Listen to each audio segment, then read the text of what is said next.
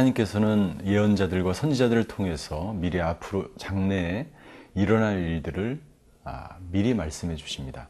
하나님께서 미리 예, 말씀으로 어, 예언해 주시는 이유는 무엇일까요? 그것은 첫 번째, 이 말씀을 듣고 회개하고 돌이켜 하나님께로 돌아오도록 하게 하기 위해서 하나님은 예언자를 통해서 미리 말씀해 주시는 것입니다.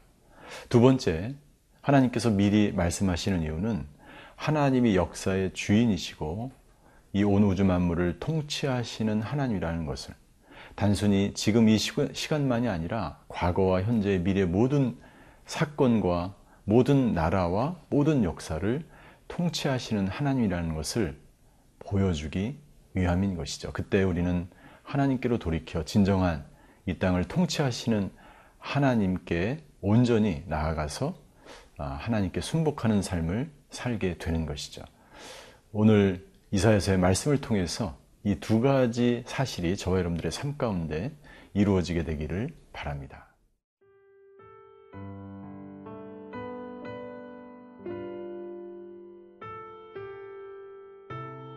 이사야 28장 1절에서 8절 말씀입니다. 에브라임의 술 취한 자들의 교만한 멸류관은 화 있을 진저. 술에 빠진 자의 성 곧 영화로운 관같이 기름진 골짜기 꼭대기에 세운 성이여 쇠잔에 가는 꽃 같으니 화 있을 진저. 보라 죽게 있는 강하고 힘 있는 자가 쏟아지는 우박같이 파괴하는 광풍같이 큰 물이 넘침같이 손으로 그 멸류관을 땅에 던지리니 에브라임의 술 취한 자들의 교만한 멸류관이 발에 밟힐 것이라. 그 기름진 골짜기 꼭대기에 있는 그의 영화가 쇠잔에 가는 꽃이 여름 전에 처음 익은 무화과와 같으리니 보는 자가 그것을 보고 얼른 따서 먹으리로다. 그날에 만군의 여호와께서 자기 백성의 남은 자에게 영화로운 멸류관이 되시며 아름다운 화관이 되실 것이라. 재판석에 앉은 자에게는 판결하는 영이 되시며 성문에서 싸움을 물리치는 자에게는 힘이 되시리로다.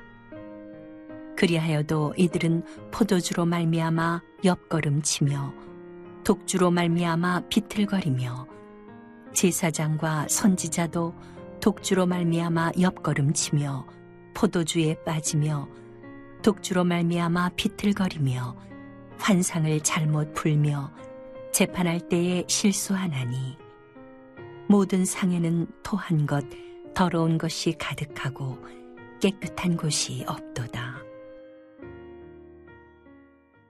예수님께서 그 시대를 향하여 그 세상 사람들을 향하여 화 있을진저 바리새인들아 이런 아, 말씀을 많이 선포하셨습니다. 오늘 이사야 28장도 그 원어에 보면 화 있을진저라는 단어가 먼저 등장하는 것을 볼 수가 있습니다. 하나님을 떠나는 사람들, 우상을 섬기며 죄악 가운데 이 죄악이 만연한 세상 가운데 어울려서 그 속에 살아가는 모든 사람들은 화를 당하게 된다는 것을 분명하게 선포하고 있는 것이죠. 이 이사야 28장의 말씀은 에브라임의 술 취한 자들의 교만한 멸류관 은이라고 이 화를 당할 사람이 누구인지를 지목하고 있습니다. 이 사람은 누구입니까? 이 사람은 에브라임은 북이스라엘을 상징하는 것이고 교만한 멸류관은 사마리아를 의미하는 것입니다. 북이스라엘의 모든 정치와 경제와 문화와 예술의 중심 수도였던 사마리아를 향하여 하나님은 아, 예언의 말씀을 심판의 말씀을 선포하고 있는 것입니다. 그 사마리아는 마치 술에 빠진 자의 성과 같고 기름진 골짜기의 꼭대기에 세운 성과 같고 쇠잔에 가는 꽃과 같으니 화가 있겠다라고 말씀하고 있는 것입니다. 여러분들 당시에 이 사마리아는요 얼마나 여기에 보면 꽃이라는 또한 멸류관이라는 단어가 등장했는데 겉으로 보기에 그 부귀 영화가 얼마나 찬란했는지, 얼마나 찬란한 문명과 문화를 그들이 소유했는지 그 당시의 역사가들은 증거하고 있습니다. 사마리아 성은 왕족들이 즐기는 겨울 궁과 여름 궁이 따로 있을 정도로 지도자들과 왕족들이 얼마나 타락하며 예, 연회를 즐겼는지를 알 수 있는 도시입니다. 또한 사마리아에는 수도원, 포도원과 과수원과 열매들이 즐비하게 풍성하게 그렇게 열매 맺히는 도시였지만 하나님을 위한 제물이나 하나님을 위한 곡물도 어떤 제사도 드려지지 않았다는 것이죠. 수없이 많은 연회가 있었고 그리고 사람들은 그 사마리아 성에 모여서 잔치를 즐기며 하나님의 심판이 임하였음에도 불구하고 그들은 세상의 연락을 즐기며 살아왔던 도시가 바로 사마리아 성이었던 것이죠. 그러나 하나님은 분명하게 말씀하십니다. 보라, 2절입니다. 보라, 죽게 있는 강하고 힘 있는 자가, 힘 있는 자가 우박같이 광풍같이 그리고 큰 물이 넘침같이 그 면류관을 땅에 던지리라. 면류관은 사마리아라고 말씀드렸어요. 그 사마리아 성이 침략을 당할 것이다. 그렇다면 여기 있는 강하고 힘 있는 자, 우박같이 광풍같이 큰 물 같은 것은 누구를 나타내는가? 그것은 아수르 제국을 예언하고 있는 것입니다.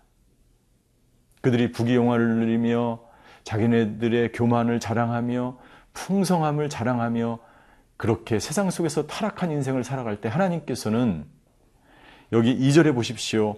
죽게 있는 강한 손이라고 말하고 있습니다. 그 아수르의 손이 누구에게 달려져 있습니까? 하나님 손에 달려져 있는 것을 말하는 거예요. 여러분들 세상에 아무리 여러분들 강대국이 여러분들 영원한 강대국은 없습니다. 영원히 부를 누리는 사람도 없고 영원히 힘을 자랑하는 나라도 없고 그런 사람도 없습니다. 하나님은 반드시 교만한 제국에 대해서 나라에 대해서 심판하시는데 그것이 하나님 손에 있다는 것입니다. 이 예언은 BC 722년경에 아수르가 북이스라엘 에브라임을 완전히 침략하고 아수르에 의해서 사마리아 성이 무너질 때 이 예언은 성취되었던 것이죠. 오늘 본문의 말씀을 통해서 우리가 깨달아야 할 한 가지 말씀이 있는데 그것은 뭐냐면 우리가 추구해야 되는 것은 세상의 면류관이 아니요 하나님 나라의 면류관이라고 하는 것입니다. 많은 사람들은 세상의 면류관, 세상의 부귀영화와 세상의 성공을 향해서 달려가지만 믿음의 사람들은 그 모든 것이 하나님의 심판 때 놓여져 있음을 깨닫고 믿음의 면류관, 하나님이 주신 그 하나님 나라의 면류관을 소망하며 예배하며 오늘도 그렇게 살아가야 되는 줄 믿습니다.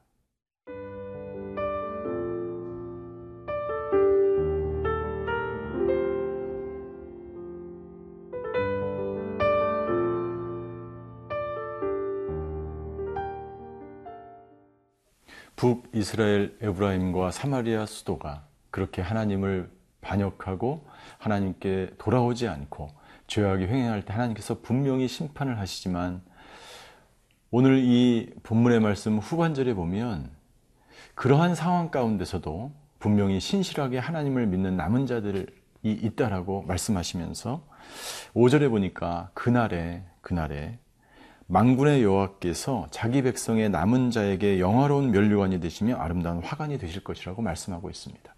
이 남은 자 사상은 이사야 선지자가 굉장히 중요하게 생각하는 아주 중요한 신학적 단어인 것입니다. 이 남은 자는 바로 환란의 때, 심판의 때, 그날에 믿음으로 끝까지 하나님의 말씀을 떠나지 않고 하나님을 경외하던 경건한 백성과 민족을 말하는 것입니다. 이 남은 자들을 하나님이 보호하시는데 어떻게 보호하시냐면 우리 1절에 보면 교만한 멸류관을 사마리에 비유했다면 이 남은 자들은 영화로운 멸류관, 아름다운 화관으로 대조하고 있는 것입니다. 하나님이 직접 그들의 멸류관이 되신다면 누가 그 남은 자들을 해할 수 있겠습니까? 하나님이 그 남은 자들의 아름다운 화관이 되신다면 그이 세상의 그 어떤 것으로 그 남아있는 자들과 비교 대상이 될 수 있겠습니까? 이 세상에서 가장 아름다운 인생을 살아가는 것, 이 세상에서 가장 영화로운 인생을 살아가는 것은 바로 세상은 횡행하고 세상은 악이 횡행하고 세상은 어두움이 캄캄할지라도 이 남은 자들처럼 믿음으로 영화로운 면류관과 그리고 아름다운 화관을 쓰며 경건한 삶을 사랑하는 인생이 인 줄 믿습니다. 오늘 7절부터 어, 이제 하나님께서 다시 이 예루살렘을 향한 멸망과 심판에 대해서 예언하시는데 이 남은 자들은 계속해서 그럼에도 불구하고 하나님이 그들을 축복하시고 보호하신다라는 것이죠. 6절에 있는 판결하는 영이 되시며 싸움을 물리치는 자에게 힘이 되신다. 누가? 남은 자들에게 하나님께서 그들에게 힘과 능력이 되시며 힘과 능력으로 그들을 보호하시며 오직 공의로 그들과 함께 하신다는 것. 이것이 오늘 믿음으로 꿋꿋이 살아가시는 분들에게 위로가 되시기를 바랍니다. 하나님은 그렇게 경건에 힘쓰며 더욱 말씀에 힘쓰며 더욱 기도하는 사람들을 하나님께서 붙드시고 함께 하시고 그들의 멸류관이 되시는 줄 믿습니다. 오늘 이사야 선지자는 그럼에도 불구하고 하나님이 심판하시고 남은 자들에게는 구원을 베풀며 그들에게 멸류관과 영어로운 화관을 씌워주시는 그 하나님에도 불구하고 하나님께 돌아오지 않는 백성들을 향한 심판에 대해서 7절부터 22절까지 이사야 선지자는 다시 예언의 말씀을 선포하고 있습니다. 7절입니다. 그리하여도 하나님의 놀라운 보호하심과 하나님의 축복을 저희들이 하나님의 말씀으로 깨달음에도 불구하고 7절 그리하여도 이들은 이들은 어떻게 됩니까? 비틀거리며 포도주에 빠지며 환상을 잘못 풀며 재판할 때 실수를 한다. 그들이 누구입니까? 그들은 바로 예, 백성들의 지도자들, 제사장과 그리고 거짓된 선지자들을 말하고 있는 것입니다.